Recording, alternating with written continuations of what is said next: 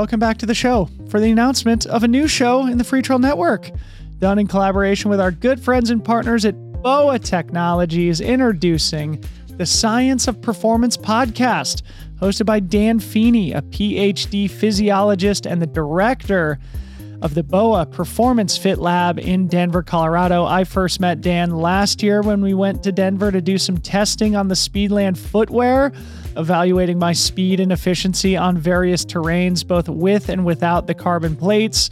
We then did a fun live podcast with Dave and Kevin from Speedland, where Dan also joined the panel to talk about the science of gear and how he evaluates performance variables at his lab at BOA headquarters. It was during this live podcast that I had an epiphany of sorts that Dan should have his own show. He's the rare scientific talent who has intimidating levels of intelligence, but who can make things accessible and understandable even for dummies like me. Thus, the Science of Performance podcast was born, and here it is. The following is an extended trailer of sorts for this seven episode miniseries. This is going live today across all podcasting platforms, and it will exist in its own feed. But what you're about to hear is a conversation between Dan and myself where he explains the goals of the show and what you can expect over the coming weeks. When you're done listening to this short episode, please go to the show notes and click through and subscribe to the new show and its independent feed. Episode two is also up now. You don't want to miss it. It's a conversation between Dan and Wouter Hoogkamer, who was the main author on the landmark article behind the Nike 4% shoe study, where they talk all about the science of super shoes, which have fundamentally transformed the world of running in the last several years. In fact, it was Wouter's study, I think, that gave the 4% shoe its name. So, needless to say, episode two is a meeting of two very powerful minds in sports science. And it's the exact reason why I love podcasts. It's free, valuable education from some of the foremost leaders in their respective domains. The miracle of audio, the miracle of podcasting. We are glad to play a small role in bringing this show to life. Again, go subscribe to the Science of Performance podcast wherever you listen. As I said, this will be a seven episode miniseries, but if you like it, we'll develop more seasons with Dan and the team at BOA in the future. Finally, for Freetrail Pro members, Dan is coming on office hours on Wednesday, October 4th, where we'll have an opportunity to pepper him with questions and learn even more about gear, biomechanics, performance science, and other topics. But without further rambling, here is episode one of the Science of Performance podcast, a short convo between myself and the show's host, Mr. Dan Feeney.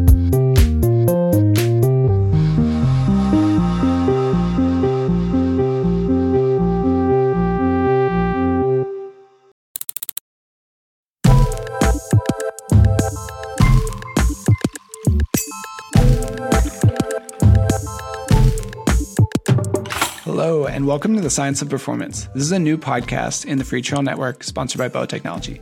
My name is Dan Feeney, and I'm going to be your host. Just a little background on me before we can talk about all the interesting guests that we are going to have on this season. I did a PhD in neuromechanics from the University of Colorado Boulder, and I spent the last five years building a biomechanics laboratory at BOA Technology. We work with most of the leading brands across the world, and we've tested a number of different pieces of footwear, everything from snowboarding boots, alpine ski boots, to trail running shoes. I want to take you into a lot of the learnings that I've learned over these last five years, exposing some of the nuances, some of the areas where the science is gray, and really challenging some of the assumptions that I think are out there.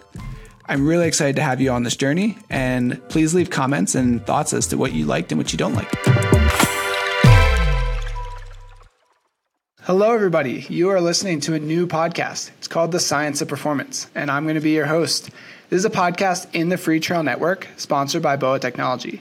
My name is Dan Feeney, and during this podcast, we're going to dissect the fundamentals of peak performance from the biomechanics of footwear, the physiology of training, and really focusing on challenging decades and sometimes even older assumptions about what we know works for athletes, coaches, and even industry veterans. I'm going to be interviewing scientists, athletes, and practitioners at the forefront of leveraging science to try to improve performance but the tone I want to achieve here is what what are the conversations we have on runs? How do we pick out gear for ourselves? And what are some actionable insights that you as a consumer could use. And I'm really excited to be here with Debo to talk about how we're going to use this podcast and roll it out to the audience. Dan Feeney, thanks for having me, buddy. This is great. Yeah, it's kind of fun to be on the other side of the microphone, Dylan. Um, so Dylan and I had a conversation last fall, really briefly with the, the founders of Speedland, Dave and Kevin, and we talked a little bit, just a very brief amount, on the biomechanics that goes into the footwear that most people buy. And a lot of people don't understand exactly how much goes into it and also how much of an art and a science it really is. So, what I wanted to do today was maybe ask Dylan some questions about what he thinks about biomechanics. And I'll finish the episode by talking about some of the future guests that we're going to be having on over the course of the next seven or eight weeks. I hope I can do justice to your audience here, Dan. So feel free to, to lob any biomechanics questions at me, and I'll probably turn those around and point them back at you eventually. But happy to be here and, and excited that you're doing this podcast. Honestly, this is something that we've been working together to bring to life. And as soon as I met you and we did a little panel discussion, I identified you as being somebody who should have their own podcast. So here we are, and glad to bring it to life. Well, thanks for pushing me to do it, Dylan. It's been fun. Yeah. So, yeah, first question, Dylan, what do you think of when you hear the word biomechanics? Like, what do you think it is that I and our lab at BOA do all day? What comes to mind when I hear the word biomechanics is studying human movement. Is that an accurate characterization? yeah, you passed. That was a solid first first go at it. Yeah, so I would I would yeah just like to add a, a little bit more detail. I I would think that biomechanics professionals like yourself look for ways in which they can improve people's movement and how people's inherent movements add to or take away from performance on a race course for example. So you know how does equipment impact the speed at which you move at lactate threshold things like that is probably something that a, someone like you is studying. Is that accurate yeah, that's exactly it. A lot of times we do use biomechanics really specifically now to say, hey, how does this different fit of footwear or a different foam or carbon plate affect how somebody moves?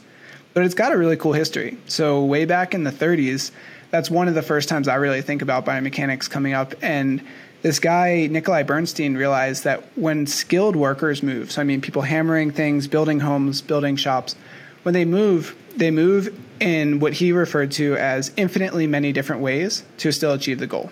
Right? So you can think about when you're going on a run, the way that your legs move every time your foot hits the ground is going to differ a little bit. And some of that differentiation is good, right? Like whether you're going over a rock field or you're avoiding something in the road. And some of it could be bad or could lead to injury. And so over the last about 100 years or so, biomechanics has revolutionized and gone from that theory to how do we measure it? What's important? What's not important? And then maybe fortunately for me, since I'm pretty early in my career, there's still a lot of unanswered questions and a lot of things that I think people think is the case, but not actually the case. Um, what kind of testing have you been done and been a part of as part of your professional career? I've done things like lactate threshold testing. I did the VO2 max test way back in the day at the Red Bull lab, actually, when they were putting me through a battery of tests to ensure that I was worthy of becoming a Red Bull athlete. I've done a few sort of nutrition related tests with, you know, nutritionists, dietitians that have sort of focused on where I might be able to optimize there. I don't think I've done a lot in terms of biomechanics, with the exception of what we did at the BOA Performance Fit Lab in Denver, Colorado, at the amazing headquarters that you guys have in relationship to testing the Speedland footwear and my movement and my efficiency using the carbon plate and not using the carbon plate, both on flat ground, sort of like treadmill simulation, but then also when we were out on the trails. So that's kind of the extent to which I have experience with biomechanics testing, but I have to say it was a fascinating experience. Nice. Yeah. So, I mean, the, the central goal of what we use our lab for at BOA is we work with a lot of brands and we want to make sure that the product that get out, gets out to the consumer fits well, performs well. So, we establish a number of protocols, whether it's in the lab or in the field. You, know, you ran on our one mile trail loop that has a bit of mixed terrain, uphill, downhill, where most of our trail shoes are actually tested. And we have certain measurements, whether it's looking at heel hold, whether it's looking at ankle stability, or even just efficiency that we know are good and bad. And so when we're working with somebody like Dave and Kevin, we can say, hey, here's two different versions of the shoe we want to test. Objectively, this one's performing better on the trail. Um, kind of getting into some of the things that we are going to talk about throughout this. You hit on nutrition. We're definitely going to have a, a really interesting conversation combining both the biomechanics with Kate Harrison, who actually works in our lab at BOA, but also Keely Henninger, who I'm sure most of the people listening to the show probably already know as a badass trail runner, but also doing a lot of nutrition research. And not surprisingly, there's a lot of overlap there. So that's pretty cool. Um, I think you talking about lactate threshold and VO2 max, it's something we use a lot as biomechanists. We also will be chatting with a guy, James Sprague. He did his PhD in exercise physiology. He coaches a number of sky runners as well as Giro d'Italia athletes, um, Tour de France riders, ski mountaineers. So he should have a lot of pretty interesting things that I think this audience will find fascinating. We're also going to be talking with Wouter Hoogkamer. He was the lead author of the Nike 4% study. So I'd say for most people, when they think of biomechanics, that's probably what they think of. And so I'm pretty excited to have him on and, and talk about how we take those physiological variables, use footwear, and then measure the efficacy of them. We're going to be talking too with Dave and Kevin again. So I want to kind of dive nice and deep with them and understand how they've used biomechanics over their, I'd say, storied careers and what's gone well and what hasn't gone well. I think a lot of people think there's maybe a little bit more black and white to biomechanics than there actually is. We're going to talk with uh, Eric Honert and Emily Matijevich. They're engineers that bring their engineering mechanics into biomechanics. And then lastly, we're going to talk with Jesse Frank, who was also in the 4% paper. He's worked specialized for a number of years and he's done a ton of individual athlete optimization. So those are the things I'm really excited about to bring over the next kind of seven, eight weeks. Fantastic, man. I can't wait to be a fly on the wall and to consume the content. So, yeah, we're excited to have, uh, you know, your podcast and, and bring this sort of scientific orientation and these fantastic guests to a wider audience within the, the Freetrail Network. And now I feel like I'll be the odd man out without sort of like a super uh, academic credential behind my name to be uh, the first guest here on your podcast, Dan. I hope I don't leave your listeners frustrated or disappointed disappointed. That's all right. I think the uh, numerous podium finishes that you bring to the courses, that's all we really need. um, you know, last kind of couple questions before we wrap up is some of the things that I think we're going to touch on throughout the this podcast, but I think a lot of people probably think the answers might differ a bit. And so I just want to ask you, like, your opinion. Do you think there's a right way to run? Oh, geez, Dan, it's probably an individual conversation with each person, right? If I think about the different athletes in the sport and the different uh, sort of gaits and movement patterns that everybody has, like you don't necessarily see a correlation between who's got the prettiest stride and who's finishing on tops of podiums. Like maybe you do see in track where things are a little bit more controlled. Probably in the trail world, there's so many different variables that go into the ultimate performance that the movement patterns, you know, I'm sure play a significant role in it, but maybe to a lesser degree than shorter distance events or events that are on flatter ground. But I don't know. Yeah. I mean, for sure. I, I, think a lot of people see the direction of what we call causality as backwards. They see all the top runners seem to run this way. It must mean if I run that way, I'm going to be a top runner. But in reality, that's probably not the case. And one of the things that we'll talk about uh, coming up on an upcoming episode is novice runners versus experienced runners. The way that they run differs quite a bit.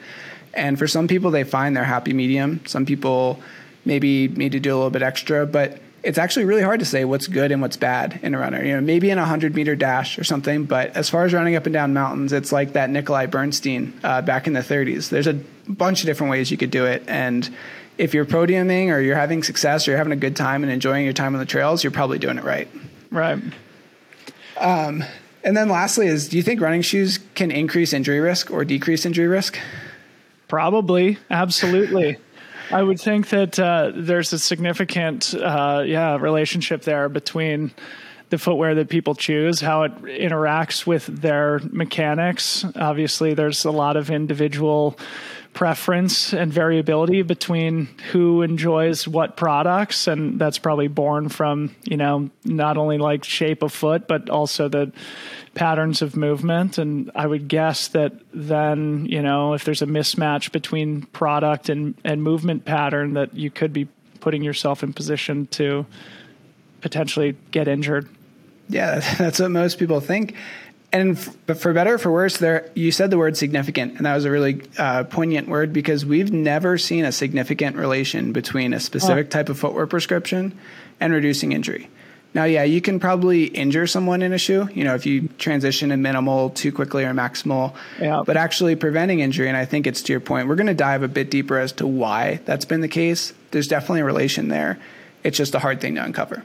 So, those are going to be a lot of the topics that we talk about over the rest of these. I'm just super happy to have you on and, and get some of these this feedback um, that hopefully we'll be able to answer these questions and more throughout the the series.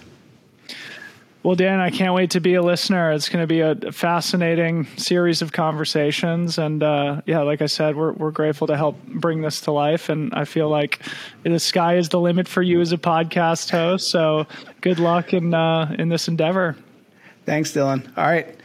Everyone, tune in to the Science of Performance podcast. It's going to be coming out um, every other week for the next few weeks. Thank you so much for listening to another episode of the Science of Performance podcast. It's been a blast talking about these topics, and I hope you have some questions as well. I'm going to do a final episode after all seven episodes air, where I'm going to answer any outstanding listener questions. So please feel free to drop those in an email to research at boatechnology.com, or if you're a Freetrail member, you can put this in the forum. Thank you. Thanks to Dan. Hope you guys all enjoyed that extended trailer. Again, go listen to episode two over on the Science of Performance feed. Dan's guest again is Wouter Hoogkamer, the lead author of the landmark Nike 4% shoe study. It's an amazing conversation that I know you will enjoy. And while you're there, make sure you do subscribe. Big thanks to BOA for their support in bringing this show to life. We love working with them and their whole team. Stay tuned next week. We're here in the Freetrail podcast feed. We will share a live show that we recorded at BOA headquarters after a film screening back in the spring. Appreciate all of you for supporting Freetrail and the various shows that we've created and incubated over the years. We love what we do and we love you too. We'll talk to you soon. Bye bye.